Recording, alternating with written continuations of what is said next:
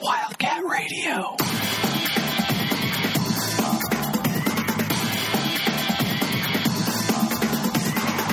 Oh, welcome back to Wildcat Radio, the most interesting podcast in your face, covering everything Arizona recruiting, football, basketball, FBI. We'll go there. We'll go there later. You don't have to. You don't have to listen to this if you don't want to. we're keeping the FBI stuff at the end, but we're talking good news first. And in order to do that, I'm joined by the one and only wizard of statistics, Mr. Rob Bauer. What's going on, Rob? Oh, I uh, I'm actually I'm I'm in night classes now to uh, finish my law degree with as much as time as we have spent discussing and talking with talking with lawyers, talking about the law.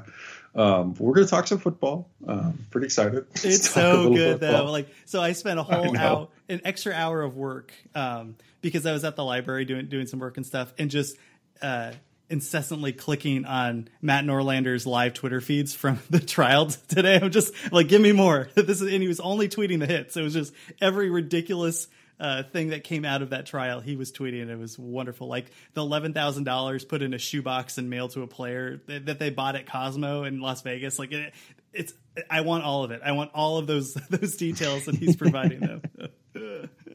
Uh, so say, hey, Rob, uh, just some housekeeping items first. We're Wildcat Radio. You can follow us on Twitter at Wildcat Radio AZ. You can subscribe on iTunes, Google Play, Spotify, any podcast catcher. We are there. Just search Wildcat Radio or Arizona football or Arizona basketball, and we will pop up. Um, follow our Facebook group, Wildcat Radio AZ. And uh, I don't know if we have anything else to plug right now. We're going to do our ginormous Pac-12 football preview that is that is coming, that is in the works and moving forward, uh, starting on Monday. And uh, but shoot, let's uh, Rob, let, how how are you feeling about football? I, I said it's football season, and then we immediately went back to the FBI investigation. it is football season. That was my fault. I, I I made I made a bad joke about the FBI investigation. Um, no, I uh, I'm I'm really excited. It it has been um, you know, because we're, we are an Arizona uh, podcast, we're both Arizona alums and fans. Um, we we have spent a lot of time on this FBI. It has it has, and along with some of the you know the the, the fun of March Madness has has distracted a bit from uh, you know the some spring football. Um, but I'm I'm really really excited for football season this season. I think that uh, I think that the, the the Pac-12 could be better. I think Arizona could could definitely be better if some things go right. Um, and we could talk about. I mean, we could talk about what those things might be. But um, yeah, I'm, I'm, I'm pretty excited. I, I actually I, I, feel pretty good about uh, with Demarco Murray on staff. I, I, thought someone made a great hire there, and and uh, Devon to the, the offensive line coach. So there's some positives to to to and every, everyone feels good in the off season. You're undefeated. Yeah, oh, absolutely. And it was funny. We, if you haven't listened to Ronnie and Adam's podcast on the spring game, that is also on the Twitter, uh, not the Twitter feed, our, um, our podcast feed. So definitely listen to that. And they were talking about just the upcoming schedule and stuff and, and you know like my blood pressure starts to rise like all right like let's talk yeah keep getting into that give me that stuff so i have i have win probabilities already for every game for every team for next season. So i, I actually have expected win values for arizona up already at wildcat radio. Um, i have predictions for where arizona is going to finish in beta rank.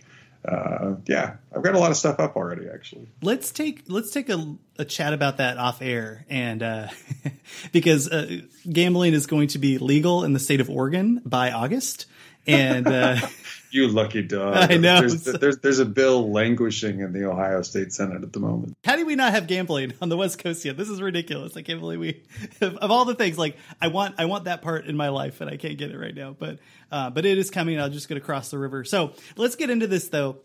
Rob, we have uh, incoming players. So one of the things that we hadn't covered um, are the new players coming to the University of Arizona in the coming football class.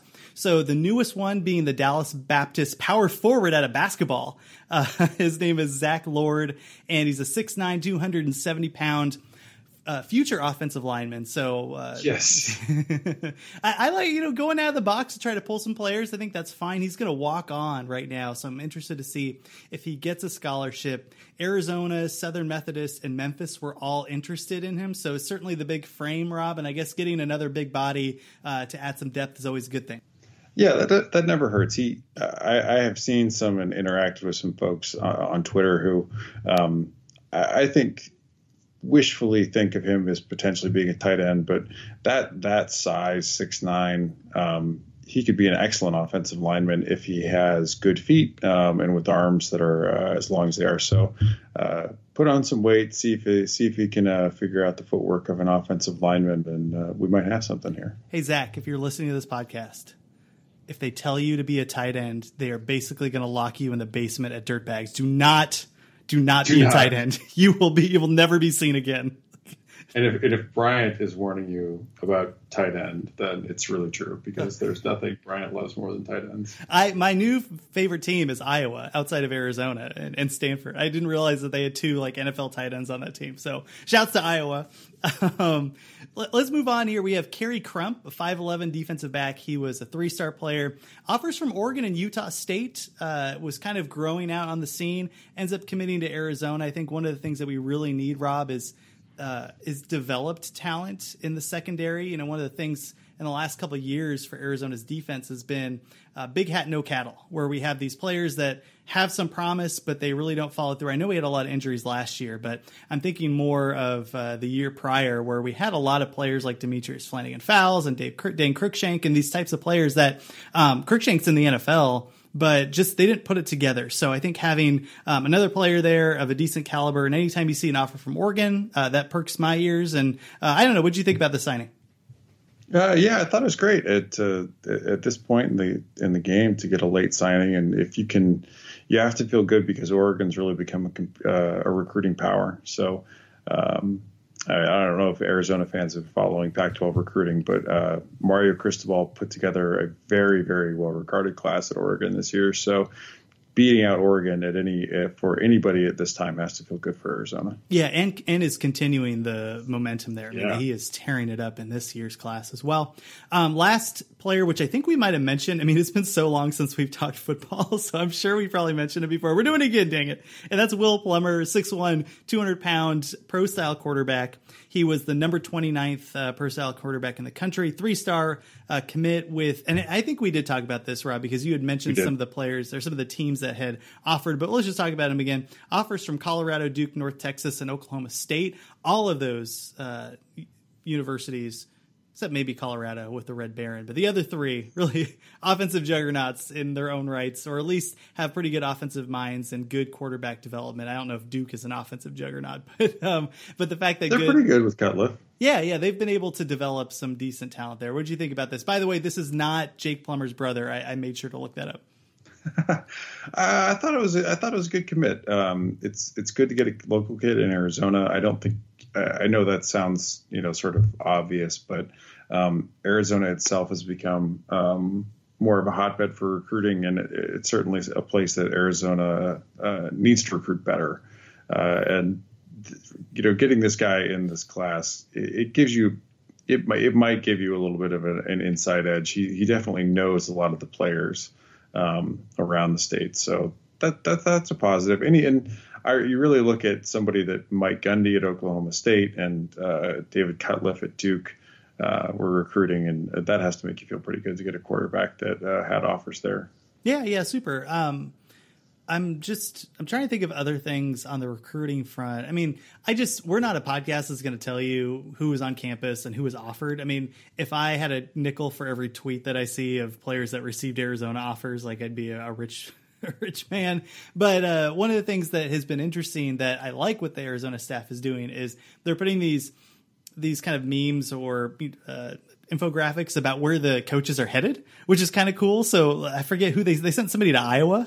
it's like, oh snap, maybe they're getting a tight end out there. I don't know. I don't know what's going on, but he's going to Iowa. so I thought that was pretty creative. Um, anything else on Arizona recruiting, Rob? No, no, I don't think that there's uh, there's there's much out there. They had a lot of recruits in for the spring game. um, there's been a lot of, as opposed to uh, say under Rich Rod's staff, there's been a lot more, um, I guess you could say, sort of sizzle about Arizona out on the recruiting trail. Arizona, I mean, uh, signing Boobie Curry and um, Bobby Wolf wasn't uh, wasn't wasn't just going to be a one season thing. It looks like for Arizona, they're they're definitely um, getting getting out there and getting more kids on campus. That'd be good. I forget which podcast I was listening to, but they were uh, addressing Arizona's recruiting. It was it was a national podcast, I think, and they were kind of talking about, hey, you know, if you're if you're getting Kevin Sumlin, um, you didn't quite get what you needed. Or at least what you were sold in regards to him bringing a recruiting class in that is above and beyond what's happened in the past. I, I would push back a little bit about this, and we've had podcasts where we've talked about it, where yes, on paper, you know, we're still in that like 45 to 55 range, but the size is just better. And, um, and the fact that we're just bringing in big guys where that was a fatal flaw, I think, in the Rich Rodriguez system is where you just, you're, you're trotting out 250 pound defensive tackles and stuff. And you just, that's just, you can't do that in a Power Five conference. And, uh, looks like we're, really making up the depth on that front, which is going to be really important. So hopefully they develop as players. Before we get into more football news. I, before I forget, I want to talk about basketball and some of the uh, commits that we have. So Max Hazzard, who is the brother of Jacob Hazzard, a 5'10 uh, guard, kind of a combo guard, like plays more of the two, but he can do some point guard stuff. Committed to Arizona. He was a UCI, University of California, Irvine graduate transfer. If you watch the UCI uh, uh, Kansas State game in the NCAA tournament, he was the player that was just balling up. He dropped like 20 points. I think he hit one of the uh, the three pointers to put them ahead. That was a fun game to watch, by the way. Uh, really big pickup for Arizona. What'd you think? Oh, this is great. Uh, this is one of the best transfers available on the market. Um, Arizona landing it was a uh, it was almost a bit of a surprise, even with the family connection, because Arizona has so much coming in and not a lot of players, you know, uh, looking to to move on. So um, he he definitely came in. Uh, you know, I, am sure the staff had to to make some promises. yeah, yeah oh, sometimes promises that you're not going to get buried on the bench. Um, but I mean, a really really good pickup of, of an experienced player um, that that could really help. I, I mean, Arizona is still going to be very young next year, so this this is a big pickup.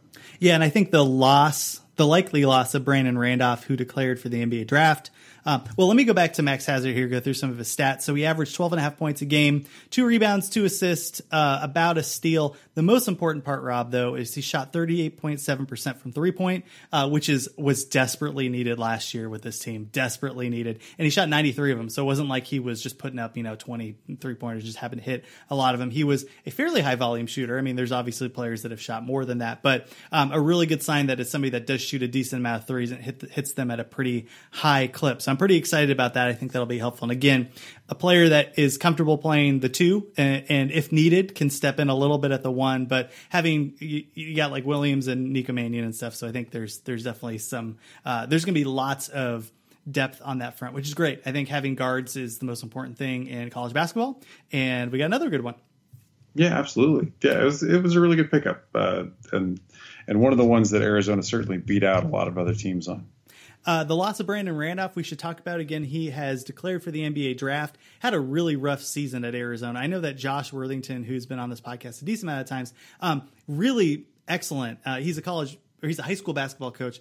Excellent at kind of eyeing the players that are going to be good and not. Like he's just very, very good at doing that. And I wish we had him more on the podcast.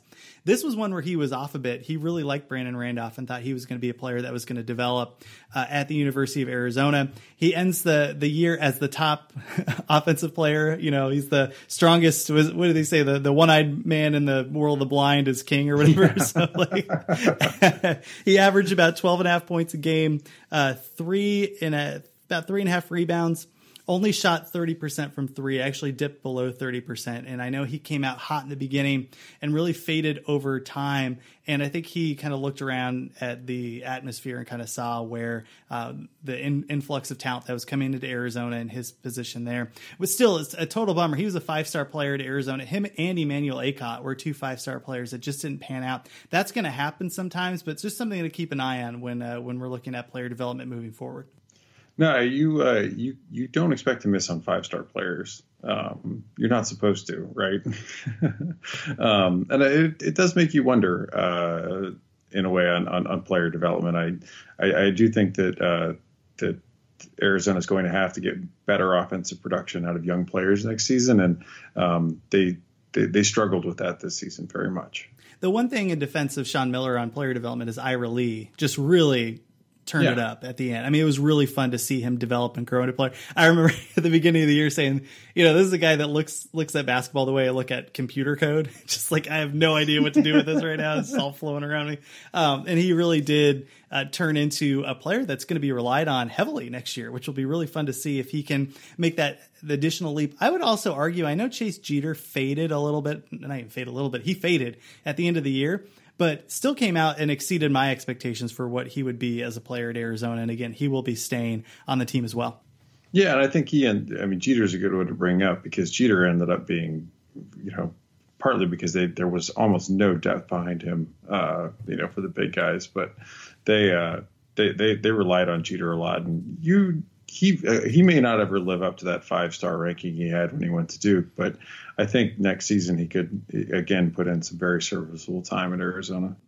Uh, oh, another another piece of good news. So Zeke Nnaji, I think is how you pronounce his name, uh, officially signed with Arizona. He was the last, not not holdout, but just somebody that hadn't signed yet, and he did that yeah. last week. Four star, number seven power forward uh, in the country. 6'11, 215 makes our recruiting class number two in the country. A heck of a bounce back for, for Sean Miller and recruiting, especially when you have this entire just cloud hanging over the program. So pretty exciting. Yeah, being able to sign a recruiting class like this really, I mean, Miller Miller showed he he may be down, but he's not out. You know, he he fought back hard and um, has put together the kind of class that Arizona could surprise people next season uh, with everything they have coming back and um, you know everything they're bringing in. Yeah, absolutely. And I see a lot of Arizona fans going after national and regional writers for their top 25 like it's you know it's chill out guys like it's so early these guys a lot of people don't believe that Air, that uh, Miller is going to be. I, I, think Miller is going to be the coach next year, and I think he's going to have an awesome recruiting class and will be quite good. Um, some people don't believe that. And yeah, you can attack him and stuff, but like, who cares? You know, I, I really don't care what Jon Wilner's top twenty-five is right now. Like, I just don't. Uh, I think Wilner's a pretty good writer when covering the Pac-12. Let's wait until like the smoke clears at least a few months before we start uh, throwing spears and stuff. But I don't know. I just like whatever. That, that just that's not that's not my bag, man. So uh, for all. it's always hard to it's always hard to do projections, and it's it's it's easier to do a projection when you're confident in what you have coming back, and you're not going to fully rely on players that you've never seen play in college before. Oh, um, and that's sort of the tough thing with Arizona. If you look at who's coming back, Arizona was not a particularly good basketball team this past season. So, um, yes, there's a ton of talent coming in, but we haven't seen any of them play yet. Um, so that's that's tougher to do projections on, and I, am someone that does projections. anyway, let, let's move from basketball to let's talk about some Arizona transfers here. Uh, Rob, so we do lose a decent number of players. I think uh, probably a good thing over time because it does open up scholarships for probably some bigger players, and it'll be interesting to see if this again Arizona football staff can put together another good recruiting class. Let's talk about the biggest ones here. PJ Johnson ended up uh, declaring for the NBA draft, and I just want to like Michael Lev is an excellent reporter at, at the Daily Star. He his he has the Arizona football beat. That guy has his finger on the pulse. He knows football. He covered USC. I dig his stuff, and if you don't follow him on Twitter, you should. If you're not reading his articles, you should. Uh, he was on this PJ Johnson Johnson thing like four or five months ago, basically saying, you know, when he was talking with PJ, he was talking about his family, and you know, he has a he has a little girl, I think, um, mm-hmm. and and needed to provide for his family, and wanted to um, be able to do that, and just really blew up at Arizona. His one year there was really impactful. It was awesome to see him and Derek Bowles back to back. He's gone. I hope he gets drafted or at least gets some supplemental. Um, uh, signing uh, because because it would be awesome. That'd be a great story. Him just coming from JUCO and all that stuff. Anyway, he's gone. Big hole, right, for the defensive line. How do we fill those shoes?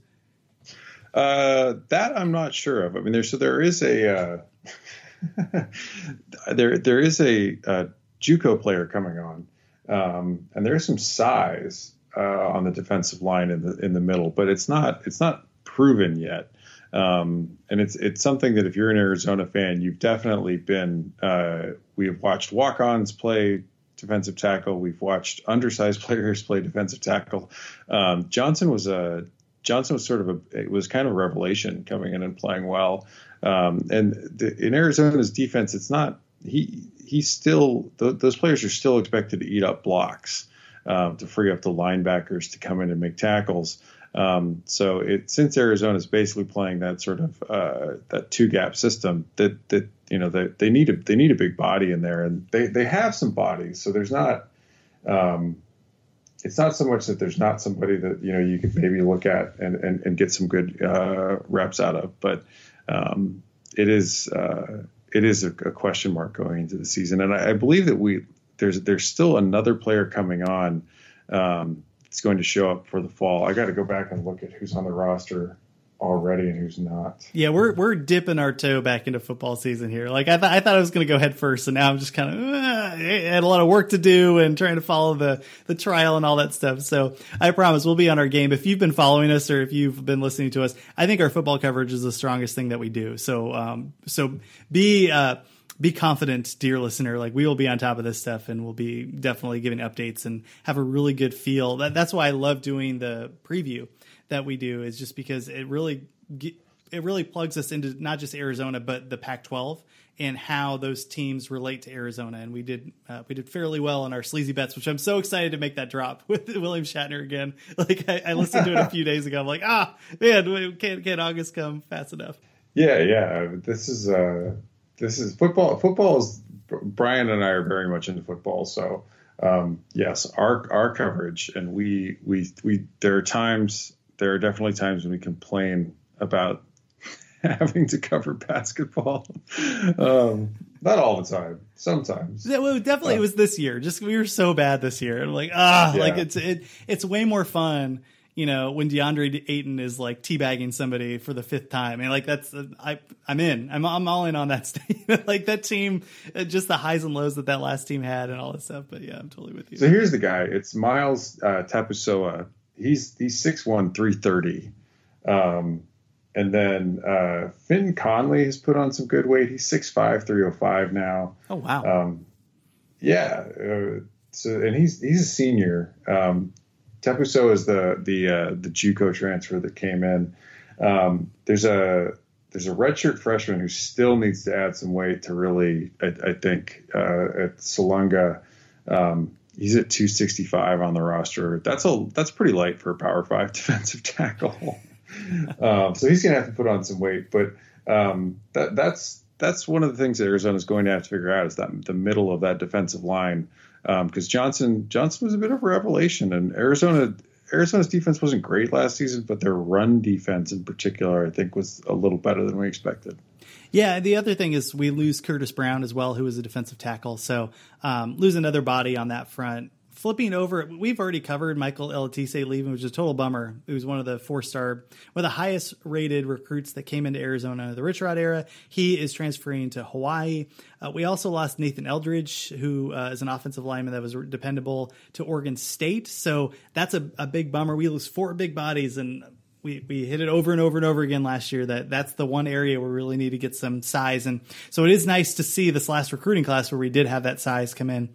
Um, just a couple other people to keep a lookout for. Anthony Mariscal, uh, the running back that was kind of he's going to be good one of these years. You know, like he's fine. He's fine, right? Like he's way better than than most running backs, like uh, right. you know anywhere. Um, but just at the Division One level, he just wasn't quite there. But I just remember his name kept popping up every spring or whatever. It's like oh, you know, like.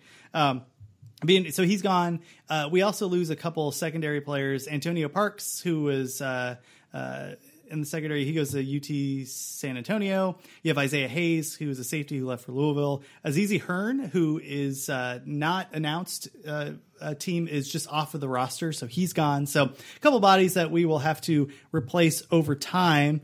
But so Rob, let, let's just where do you want to let's talk let's talk some football here in regards to the spring and uh, where do you want where do you want to go? So I, th- I, think there's some things to be excited about. I mean, even as we listed off with those, a lot of those folks leaving. I mean, Eletise is probably the biggest name there uh, in that group, and he's is. It's mostly when you look at it, it's guys that have been passed by younger players on the depth chart. So, if you're looking at a, you know, um, somebody that's younger than you and, and they're going to get the playing time, there's not much point sticking around. So, um, with with the emergence, I think, of Robert Congel, who people raved about uh, on the practice squad last season. Let's calm um, down. Let's calm down on Congel. I just uh... you you could say, I mean, but regardless, I mean, I, I think El is moving on because Congel really there, there's just not going to be an open spot on the line. Um, so you know that people could rate. I mean, people also raved about Connor Brewer, and uh, he never played a snap at Arizona, did he? I mean, he might have gotten uh, one or two. I don't remember, but yeah. Yeah, and then he went to Virginia. I mean, that was a quixotic college career. But I, I think that I mean, you and I were both pretty high on the offensive line um, last season. There's a new coach, um, but I, I I've been pretty impressed with Kevin Sumlin's staff that he sort of put together. I, I mean, at least on the offensive side of the football. Um, so yeah, I, I, think that there's some there's some positives there. I think that uh, out of the spring game, a lot of people like the way uh, Arizona was getting after the football uh, and rushing the quarterback. So Jalen Harris had a really good spring game, and Arizona desperately needs some pass rush to sort of emerge. Um, and yeah, so if, if, if Harris and um, you know some of the other younger guys uh, can can get consistently and put some pressure on the quarterback, that would be fantastic. That would be something that Arizona hasn't really had since Scooby Wright was. I mean, Scooby Wright had that. I mean, it was some monster years, um, but even before that, I mean, Arizona hasn't had somebody that was technically a defensive lineman that was really dangerous uh, to get getting at the quarterback since like the that. year before Mike Stoops last year. Is that like I mean, Ricky like, Elmore and uh, who's yeah, Brooks Reed? Like Those guys were awesome. they were awesome. I mean, and three of those three of those guys on that line ended up in the NFL. Yeah, the uh, other guy, and he came out of nowhere. Like he just showed up at the combine and and lifted a car. Basically, it was like, holy crap, this guy's awesome. Yeah. um, and I, I still think that there's a, a, like so last year, you know, and you and I both love these the um, random assistant coach anonymously talking trash about lights a bag of, of poop on fire at somebody's house right. and the doorbell. Yeah. so uh, I, I, could if if the, the, I could read those all all, all like, they could just do one of those every day and I would read it. Um, but Athlon last season did its one on Arizona, and they basically said the only good player on Arizona's defense is Kylan Wilborn. and then he, Kylan Wilborn was totally anonymous last season. I, I, think he was injured for a little bit of it, but he was he just dropped off the map. I still think there's there's there's room there for for him. I, I think he could have a better year. Um, there's there's still a lot of athleticism there to to, to work with, um, but there's there's big there's big problems at cornerback. Uh, there were last year. I mean, Azizi Hearn I'm not going to miss him. You you and I were at that Houston game when Houston took like three straight deep shots that they barely missed on because yeah, they saw that game, that game should have been like hundred to nothing. They saw he was they saw he came on the field and they said, "Oh, uh, every single one of our receivers is faster than him." Uh, but who's the, who's the player that was injured? There was um one of the corners. I promise we'll get back in here. We had, we had a major injury on the. Um, oh yeah, it's uh, oh, Jason Jace Whittaker, Lorenzo Burns, Lorenzo Burns. That's what it was. Yeah. So I mean, it'll be nice. We'll have two. We'll have two starting corners back. But yeah, I'm with you. It would be be interesting to see who's fighting for those uh, positions. I think I, I'd be shocked if Wolf isn't playing. I mean, I I just would. I, I, I think Arizona's. I, I think Arizona's corners have been that bad that I think Wolf could come in and probably start from day one. It's weird because there's some there's some writers that really have liked our secondary in the last couple years, and I, I get it because again the names were there, but just when you look at the numbers, it's like the secondary is trash. Like they, they really have not been able to put it together. They were better last year. Like I just want to make that clear. They were better last year than they were before, but the bar was so low. Um, and uh, Arizona ranked number 95 against the pass last season in beta rank. That's that's not good. Yeah, that's, that's I mean, really really bad. some of that's that they weren't getting to the quarterback a ton, so valid. But uh, Arizona really struggled to cover people, um, and it's it was the, there are and there are definitely times too where you you wonder if the safeties are fully clued in. Um, I mean, they they did have a they they Justin Herbert had an unexpectedly bad game against Arizona where the, the Justin Herbert can't read zone game, um, which is astounding. But other than that, they didn't really have a great game all season. Yeah, beware. Pro Football Fo- Focus was like giving our secondary a back massage before last year started. Like, just take those numbers with a grain of salt. Um, I let, us move to quarterback because quarterback is always fun. Obviously, mm-hmm. Khalil Tate is going to be the quarterback. It's kind of the decision of who's behind him, and I, I, my my bold prediction, Rob, here is that Rhett Rodriguez is not going to be the backup quarterback by the end of the year. I don't know who has the best chance of replacing him. Who do you think it is? um, I mean, if you went by the spring game, it looked like they gave Gunnell and Joiner the most snaps. Um, you know, I think they're really comfortable with Rhett Rodriguez. Uh, that's that is not to say that Rhett Rodriguez is you know sticking around at Arizona for potentially the long haul. Um, you know, I think that you know he may be a you know he may transfer out his senior year and go start at a smaller school. I think his football IQ is so high that uh, you really like to have him back there. But is it though? Like he he threw eleven interceptions against UCLA. Ah, and UCLA's defense was terrible. Exactly. So, yes, and Arizona had the running game going, so he really should have had been. It, it was, but I also I am not one of those. I I, don't think our wide receivers were very good. So no, they were terrible. like aside from throwing the the ball very very high towards Shawn Poindexter, uh, that was that's yeah. really all we had. But no, I mean Rodriguez though. If you looked at, uh, I I do think though that you're right. He could get past this season because his his physical trait, his physical skills are so much more limited. Um, so that you you could you could talk me into Joiner. He had a decent spring game. Um, the, the, staff had enough confidence in him last season to put him in at least, uh, and uh, you know Kevin Doyle didn't get in. Uh, I think people still uh, Doyle, Doyle Doyle got got to throw the ball 13 times in the spring game. Um, you know, threw for 106 yards, one touchdown. Uh, but I think I, I, think it's it's probably Gunnell and, and, and Joiner at this point. I, I I think Gunnell for being the right out of right out of high school kid, if he if he shows if he's basically about the same level as as Joiner and Doyle right now, then Gunnell's probably your guy who's going to emerge. I was so unimpressed with Joiner, right? Because remember last year we went through this phase of okay, Khalil Tate can't hit the you know can't hit right. anything right now, and he can't throw and he can't run. So what is he doing out there?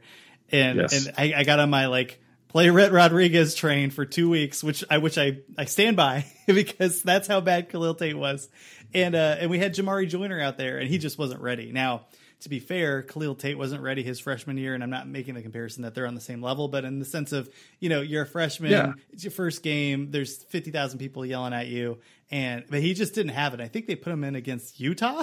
like, wasn't it Utah the game? I'd have to go back and look, uh, but he just looked like a mess. So hopefully he will have uh, advanced after that. But I really was not impressed by the poise um, of him his freshman year. But most people don't have that poise. We'll see if Gunnell has it, and we'll see if the sophomores can improve. Uh, any other positions you want to cover here, Rob, before we get into the sleazy FBI stuff? I have no idea who our punter is going to be, and man, kicker scares me, but that's every year with Arizona. But don't worry, Jerry Springer is going to just get, get everybody. He's going to get them all pumped up. Jerry Jerry Springer, Jeremy Springer. Yeah, Jerry, Jerry, I'm going to call him Jerry Springer is going to just get them so pumped up they're going to kick it in the stands like they did last year. So it'll be uh, interesting to see what happens. Oh, the the adventures of Arizona special teams. It's a dry heat. It's a dry heat. That's why the that's why the kickers come to Arizona, like the Cal guy. Um, all right, let, us hold off until uh, next week. We'll kind of keep rolling out uh, where we are, maybe some some depth chart stuff. We'll we'll kind of figure that out on that front. Let's move to the FBI stuff. Oh, I just started getting a clue. Really? Yeah, I'm totally getting a clue. I think we better follow it. Okay, let's follow your raging clue. All right, all right. So it was day two of the trial. We, we guess we didn't cover early day one. We've had two days of this trial here. Um, in a bold move in the beginning. Uh, so the defense basically says, all right, we would like to have Sean Miller and Will Wade up on the stand, and we've covered this before. Uh, we didn't know whether or not the judge would say yes until Friday, Thursday or Friday. Judge says no. Last week, yeah, yeah, yeah. Uh, which was which was definitely a blow to the, to the defense. But Rob, lo and behold, first first thing that comes out the gate is a video of Christian Dawkins talking about Sean Miller, and I'm like, oh my gosh, like what what is going? And I, I think I think my theory here is, and actually not my theory. I I thought Jason Scheer had a good point on this front where he said you know, why would the defense or why would the prosecution cite a tape with Sean Miller? And basically, he was saying that it was likely because they had to get the ball rolling, they had to start the narrative, and that was probably the best thing that they had that just happened to have Sean Miller. So uh, there was a Yahoo story about this where I forget. I think it was like Eisenberg or something. Uh, but he's talking about the judge. He opens it up by saying like it was a name we didn't think we, we would hear, Sean Miller, and then he talks about uh, the perking up of the judge. When Sean Miller's mentioned in the tape, and he's looking over the prosecution like, "I thought you guys didn't want this guy on the stand." Um, that's, Right. that's probably, um, I would assume. Now, this this there's been so much stuff that's been breaking in, in this case. But I would assume that we're not going to hear a ton more of Sean Miller's name if they really wanted to keep him off the stand, right? Right. I mean, we, the, I, I tweeted this a couple times out that you know the the prosecution that had argued that Sean Miller was not germane to the case. Uh, so you know he he his testimony was just going to be a sideshow if the defense had him on. Um, the the defense it, the defense is not going to get anywhere with getting Sean Miller on the stand by you know calling witnesses and trying to you know talk about Sean Miller. However, if the prosecution continues to play tapes where the argument basically is listen to Christian Dawkins talk about what a bad guy he is with Sean Miller. Um, don't the, like you if, if if there is a lot more of Sean Miller introduced into this trial by the prosecution, the defense is going to have a pretty easy case to make to say, hey, Sean Miller really needs to testify. Um, now the judge this morning said, hey, I haven't really changed my mind, but you know I welcome you know if you want to submit your request to revisit that decision in writing, I welcome that. But um, yeah, the, the the prosecution the, the, they need to probably tread a little carefully if if they have you know other stuff teed up with um, you know Sean Miller out there. If they want to keep him on off the stand, then they need to you know maybe rethink that strategy. But as it is now, Sean Miller dodged yet another bullet um, on having to testify. Rob, I was surprised, particularly today. We're recording on day two of the trial, with how much evidence the prosecution introduced. Right, like so the whole idea of Christian Dawkins' lawyer. Uh, Haney, Steve Haney. Um, but we're going to pull back the curtain on the underbelly or whatever of college basketball. And basically Right. the prosecution is saying, yeah, yeah, all this is happening, but you guys did this. Like, Right. it's still like you still did this, and it, you know whatever over here. The fact, like, we're gonna play all these tapes so people understand exactly what you did illegal in this illegal system, and uh, and, and I mean, a ton of names have come out. I mean, we're talking about Zion Williamson. Uh, Marvin Bagley and USC. USC that they had Marvin Bagley in the bag, basically. Yeah. and the Tony Bland was basically talking to it was either Dawkins or Code. I think it was Code or Gatto. I think he was talking to Gatto saying, "Hey, like right when he's on campus, you need to be here right now because this could be a number one draft pick, and if you want to um, basically get in on the pie, you need to get here because he's going to be on the USC campus." Um, there were and we'll get into these, but there are multiple uh, videos shown of um, uh, there was the assistant from Creighton, uh, literally like money, money, money, money, money, money, like actually having money. Um, Yes. you had the Clemson assistant coach basically talking about what they needed to do in order to uh, to secure. I think who they were going after. They were going after somebody that Clemson was not going to get, which is like kind of the. It was, it was Williamson. It was Zion Oh, Williamson. that's so ridiculous. The fact that Clemson Yeah. was willing to go to all these lengths to get Zion Williamson was no, clearly and then they, they alluded to uh, they alluded to Clemson football recruiting as a as an example of like oh they've got they've got their financial ducks in a row over there with recruiting. uh, we should we should probably talk about the the portion that deals with Sean Miller and then kind of go into the other stuff. So um, so there's this tape played, and basically it is Christian Dawkins on a yacht pitching some would be investors. One of them is the FBI informant, and one of them is the the guy that they flipped. Uh, who that story is crazy too. Like, so the guy, th- this all started because a a person who was a very well um, respected financial planner started representing NFL players, and then he kind of got into the dirt from there. And there was like a movie that he wanted to produce that didn't go well, and he was moving his client's money back and forth, and that's how he got caught. Um, and so they said, "Tell us everything you know," and he said, "Well, I happen to know uh, this how all this recruiting stuff works, and here we are." So anyway, he's on he's on the boat. I think there's like four dudes or a number of people. Christian Dawkins is there pitching. Uh, basically money to start up his own business of um, uh, being able to represent these basketball players. And kind of just I, I, there is some bluster here, and Christian Dawkins certainly has been known to to puff his chest out and say all the things that he can do. And if you're trying to get money from people, definitely unloading on them in regards to your connections is uh, is probably the way to go. Which is what he did. Which likely, Rob, is the reason that this was the initial tape played. Right? Okay, Christian Dawkins wanted to set up this business. He's telling everybody his connections and how he's going to be able to get this money illegally. Here, here we go. Like, and and so what happens is he's talking about Sean Miller and his connections with Sean Miller. And I will leave this to you, Rob.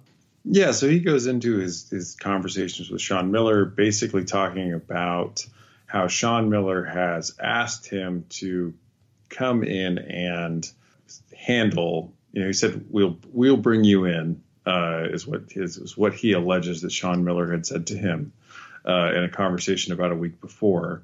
Um, we'll bring you in on handling the payments, so that Christian Dawkins would essentially become Arizona's bag man for Arizona basketball. Um, he talks about the DeAndre Ayton um, payments uh, and that uh, Sean Miller had said that he was taking care of all of that on his own.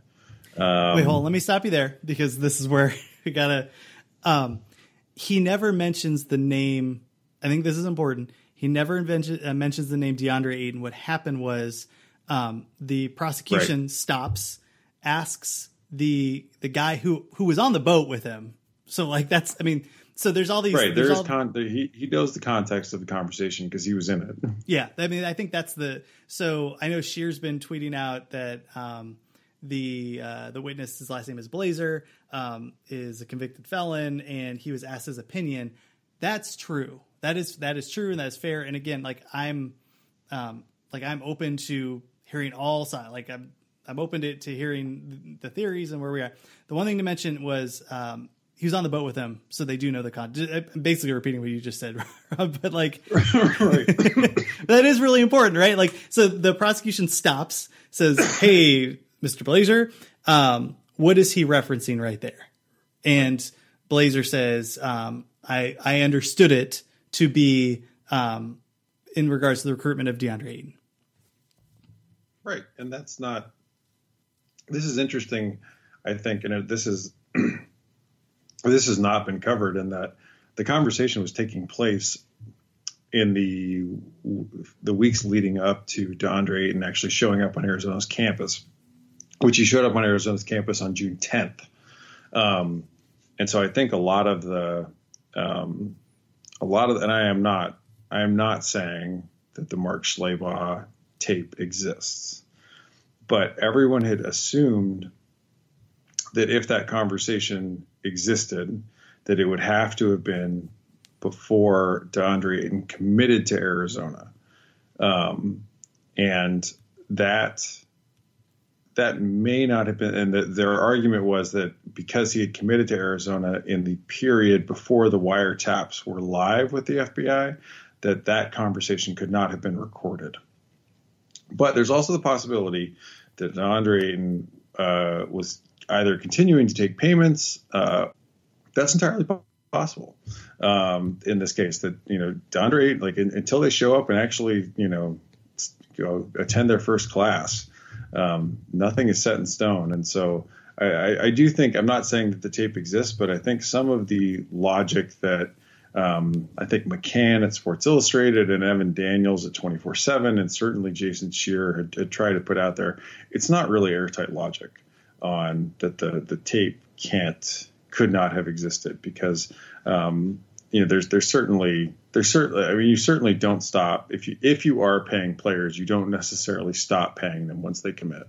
Yeah. So again, to, to round this portion up, um, the, the accusation of this being a, a conversation about DeAndre Ayton is the opinion of of Blazer, who was on the stand, who was on the boat.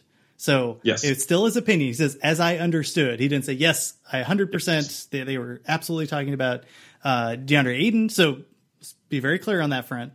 Um, if you believe you and you and I were talking about this that uh, before that um, I'm surprised that because both Yahoo and ESPN had access to uh, Christian Dawkins uh, call records.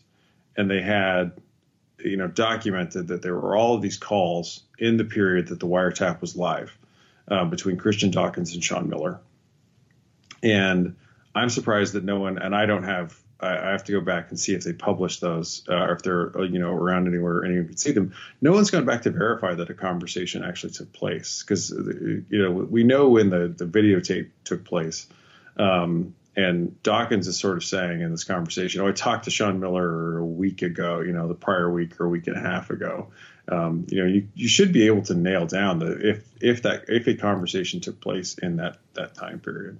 Yeah, and again, this could be a ton of bluster. Like he could, I mean, Yeah, per- particularly in this area where you kind of have to be that alpha. Like I can get you this thing. I mean, he's talking about a, a story that I 100% don't think happened, which was um, he mentioned that Tom Izzo was so Christian Dawkins knew.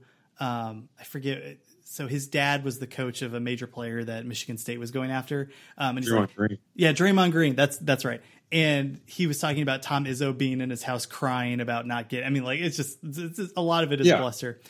If you believe that um, some of the stuff that he's saying, because he has to at some point like produce for these people that are his angel investors. If you actually think that they're talking about DeAndre Ayton, which is possible, and it's possible that he's not. Um, but if if you do think that that's the case, um, when you put this in context of all the other stuff that we've talked about before surrounding DeAndre Ayton, the fact that he was already like he was already taking money from Kansas to try to get him there, and all of a sudden switched his recruitment and all this stuff. uh, It's just it is another is another like is this hard evidence? I think one of the things that Arizona fans are are constantly tweeting about. Until you show me the tapes, until there's hard evidence that's showing that Miller is, you know, has done something wrong, then what are we talking about? I think we have to talk about the fact that this has been a buildup of information leading to the same thing. Um, Yeah. So I just think it's it's important to. Me- I mean, you can't not say that this happened. like this, uh, not not the payment of Ayton, but like he said, like he said this on wiretap, and they played it as evidence. And um, now it's up to people to decipher whether or not it's the case that it was what he was talking about. But it's still important to report on. Like that, you can't ignore that portion. It's kind of the, Well, there's there's no arguing certainly that Sean that Sean Miller and Christian Dawkins didn't know each other, right? So you can argue that Christian Dawkins is 100% full of it, right? I don't I don't know I, I, I frankly don't know how people can make that argument believably. I think you can argue that some of this may be bluster, and I think that's that's undoubtedly true. But if even a small part of this is true, this is not good. I mean, like, if you are if you are Arizona, you know, I think the the one of the main takeaways here, if you're Arizona and if you're an Arizona fan, is one of the thing that things that Christian Dawkins talks about is that Sean Miller, unlike other head coaches, is intimately involved and directly involved in every part of recruiting. yeah, that was Arizona um, that was and the that he knows what's going on. I mean, when he says that, he means the shady side of it. And then also that Sean Miller talks about things on the phone that Sean Miller shouldn't talk about on the phone. And those, if you're an Arizona fan, should be worried. I mean, if you're Sean Miller, you know, if, if those are if those are true, you know, and there's, I mean, Christian Dawkins isn't going to impress anyone by saying, you know, I mean, maybe they'd be impressed because he, you know, he's showing his knowledge of college basketball, I suppose. But I mean, it's he's not going to get more money if he says Sean Miller talks on the phone about things he's not supposed to talk on the phone about, right? Like that is that that that's a kind of that's a kind of anecdote that gets thrown. I mean, that's the kind of like detail that gets thrown in. Um, but if it's true, Sean Miller's got a lot of calls with Christian Dawkins that are probably on tape. That's not great. Yeah, so there's I think there's four things that came out of this that we should just reiterate until we go before we go to the next thing. The first is if you think that they are talking about DeAndre Ayton, if you think that that's what Christian Dawkins is referencing, then the two things that popped up were that um, basically Dawkins said that Sean Miller told him over the phone. Again, this is hearsay right now, but he told him over Yeah. the phone. He's saying that Sean Miller told him over the phone that he's he's taking care of it right now, which sound which one could infer again that um, Right. that he's talking about the payments, and he says, "And I will bring you in, and I, I would I would like to bring you in later," and you can infer that that means I would like to bring you in in, in regards to covering the the funding or like whatever the shady stuff is. Well, yeah, I mean, because they, they asked Blazer, what did that mean, right? And Blazer said, oh, you know, to come in and, and, and handle the, the, the payments. I think that's the thing. Like, um, uh, uh, and then I'll mention the two things that we that Christian Dawkins said that has no, reference to DeAndre Ayton, and that is again that Miller likes to talk on the phone, and that Miller like is kind of a controlling guy, which sounds sounds about right uh, if you watch him coach and uh, the way he's run his program. At, Um, at least the part of like where Bar- Miller's super controlling, like he is definitely, if you look at his media availability, he's not always terribly forthcoming, but you never know. Miller, you know, he, he could, he seems like a guy that if you you're talking basketball and he wants to talk about it, could dive deep into it, and you know, this could be a, you know, he might he might like to talk about recruiting on the phone. Yeah. Last thing on this is, I think the kicker here that that a lot of people are, are stiff arming, and again, there is no evidence still that has shown up that sh- that specifically says Sean Miller has done this wrong. So mm, that throat clearing Yeah, on that absolutely. front. With that said, the person whose opinion that they were asking was on the freaking boat when Christian Dawkins was on tape pitching him on on his contacts and how he can get them clients. So just just remember that because that's a big thing that's been pushed around. Well, you know, like you know, Dawkins can say whatever, but when you take a look and you you literally pivot over to a witness who is facing 60 years in prison if he f's Right. this up, who is the informant for the FBI that they flipped, and they look to that guy who was on the boat and says, "What do you think he meant by that?" Now it is a leading question. He was asking his opinion, and he gave his opinion. So anyway, I'll leave it there. Where else do you want to go? There's a lot of other stuff that was covered. But no. I mean, but it's it's also worth pointing out because I think a lot of a lot of people are running around saying, you know, felon, felon, felon. Like, what do you expect? This is criminal court, folks. I mean, government witnesses who are turning on their co-conspirators are are going to be felons. So, um, our legal system runs on this in a lot of ways. Uh, people take deals all the time to testify. Prosecutors enforce um, them living up to their end of the deal, you know, by you know by by saying, listen, if you get up there, you perjure yourself, you know, like you're going to jail for what you owed originally plus more. Um, you know, there's there's there's the the, same the same rule applies basically. Like you are, if you perjure yourself, whether you have a government deal or not, you're in a lot of trouble. Um, so I don't. The defense did not come out of as, as you know. The defense hasn't, I believe, has not had a chance to do cross examination yet. Um, but I, I highly doubt that the defense is going to to take the tack of, uh, yeah, you're you're you're lying about all of this. The um, I, I, to that to that end though, what I should mention is that the defense did file a motion to get Blazer. Uh, I wish his, I knew his first name. It sounds like he's you know some some twenty seven year old pothead. Mar- Isn't it Marty Marty Blazer? Yeah, we'll say we'll call him Marty, Blazer. Uh, basically, to get his um, testimony thrown out because they were leading him so much, and they said that he can't be trusted. So, do you want to throw that out there. I, I assumed that they were going to do that anyway, though. Like when I saw that story, well, yeah, that's kind of yeah. You try to do what you can uh, to get him off, and it doesn't seem like the uh, the judge is taking that because uh, Well, everyone makes the, every yeah every defense attorney makes the same argument about some government witness that is that is taking a plea deal, right?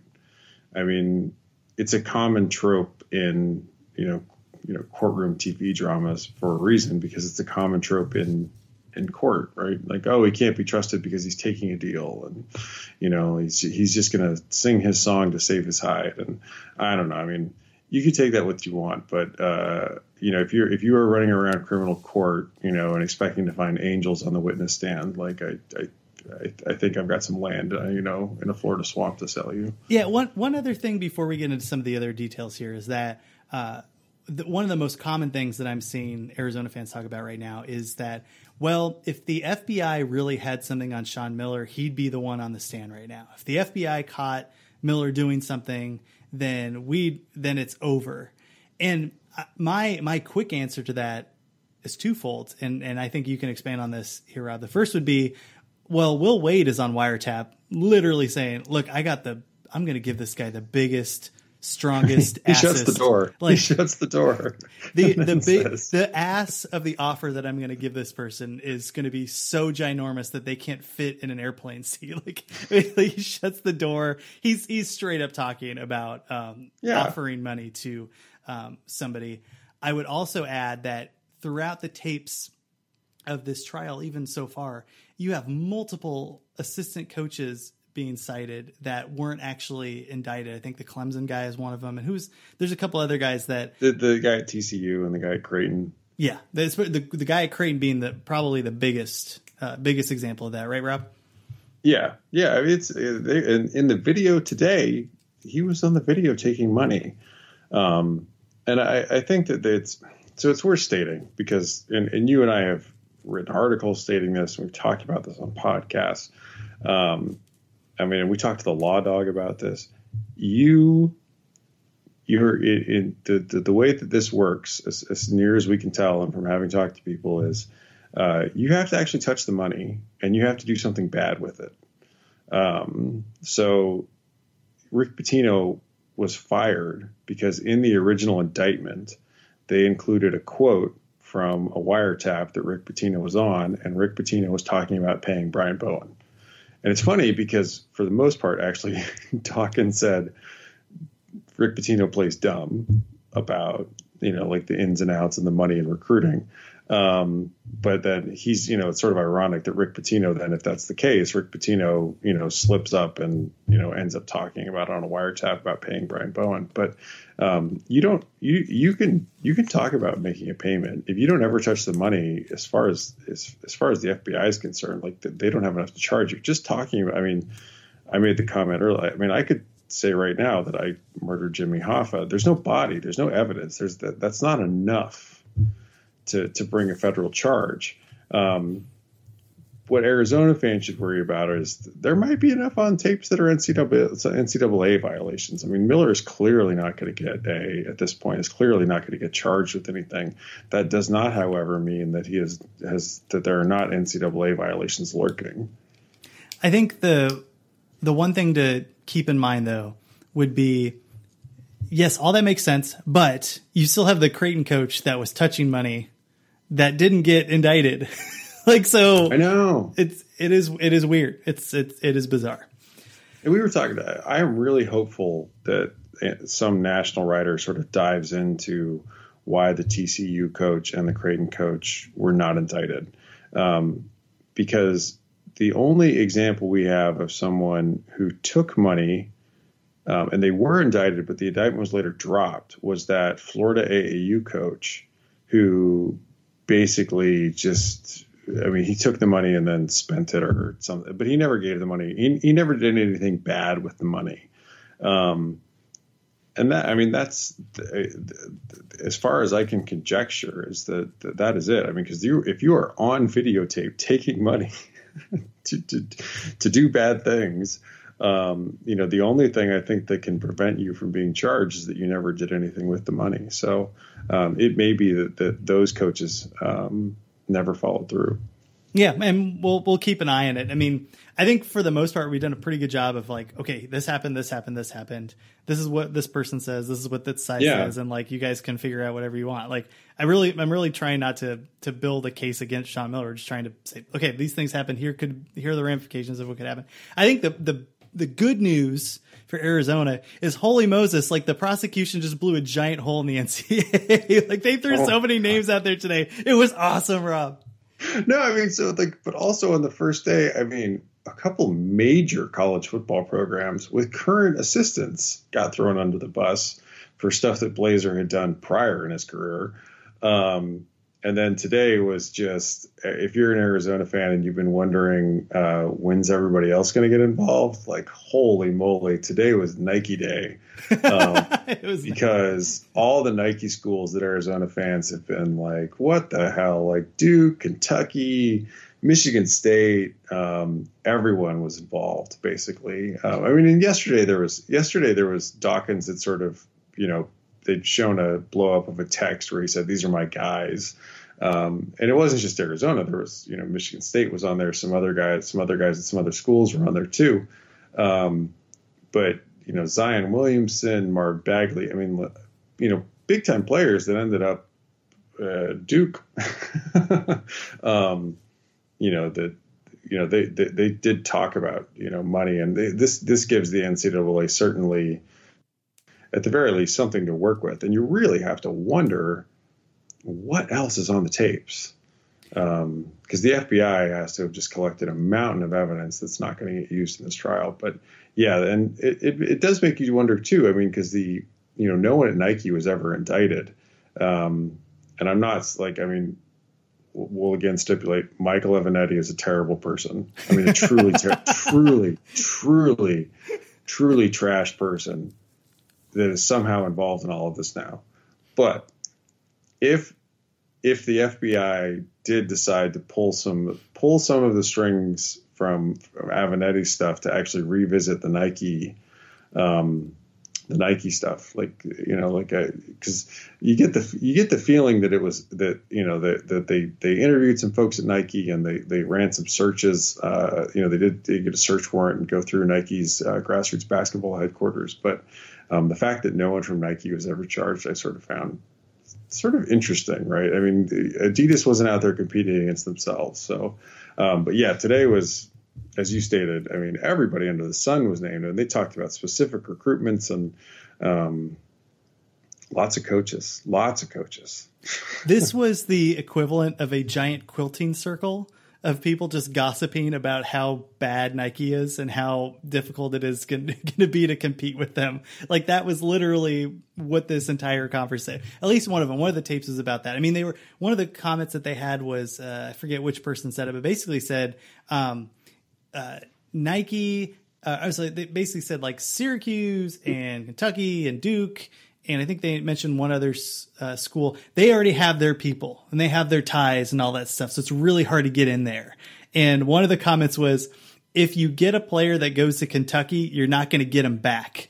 And right. he's referencing literally if you're trying to get the financial services or the agency services of a player that you've been trying to pay and that player goes to Kentucky, then they're going to be in their own web over there in Kentucky and we're not going to be a player in there. like that that's right. that's pretty damning towards Kentucky uh, basketball. Well, and some of it, I mean, too, is that I mean, remember Merl Code was you know one of the main guys at Adidas's uh, you know youth basketball program. So these guys are sort of working on on both ends. You know, they're they're they're acting as as runners for players, um, and in some cases, you know, they're they're sort of acting in good faith with Adidas, and um, you know, trying to, as we saw in the last trial, trying to steer prospects to Adidas schools. Uh, but they also seem to be willing to, if the money was right, you know, and, and they could get a cut of it for the the player to go to a Nike school. Um, but they were really serious about there was you know Kentucky and Oregon. I mean, and unsurprisingly, if you're in a, if you're repping uh, you know Adidas and um, you know you're hoping to to sign that player to Adidas once they hit the NBA, even if they go to a Nike college program. I mean, you're you're you're going to lose them if they go to Oregon. Um, but I mean, that was all of that was interesting. I mean, as you said, I mean, like Kentucky with, uh, and I, you know, it's it seemed like the World Wide Wes effect. I don't know how closely people follow college basketball, but um, John Calipari's sort of, uh, sort of not on not on the books, you know, top recruiting assistant is World Wide Wes. so, um, yeah, I, I just I, I, I thought uh, you're you're right. That that part was really interesting. I thought that the um, you know, all of that commentary about like if if if a guy goes here, you know, like you're gonna you're not gonna be able to re-sign him back to Adidas. You're not gonna you're gonna lose them for their financial services. That that was fascinating. Yeah, just some other details here. So Brad Augustine, who is the person that you had referenced earlier, Rob, that had received a bunch of money, but he went below it, like he just kept it, and yeah. that's the reason he didn't get uh, indicted. So right on here was uh, released that he had been given uh, eleven thousand seven hundred dollars on behalf of Louisville assistant Jordan uh, Fair uh, for some unnamed seven footer, and he just kept it. so he was right. dropped from the case. Um, Tony Bland uh, again was talking about Marvin Bagley. I'm just kind of going through here on some of the other uh, the other items. Uh, TCU was brought up. Um, basically, like you mentioned, Christian Dawkins said like everybody on TCU cheats, and I just assumed that was when Larry uh, was his face. Uh,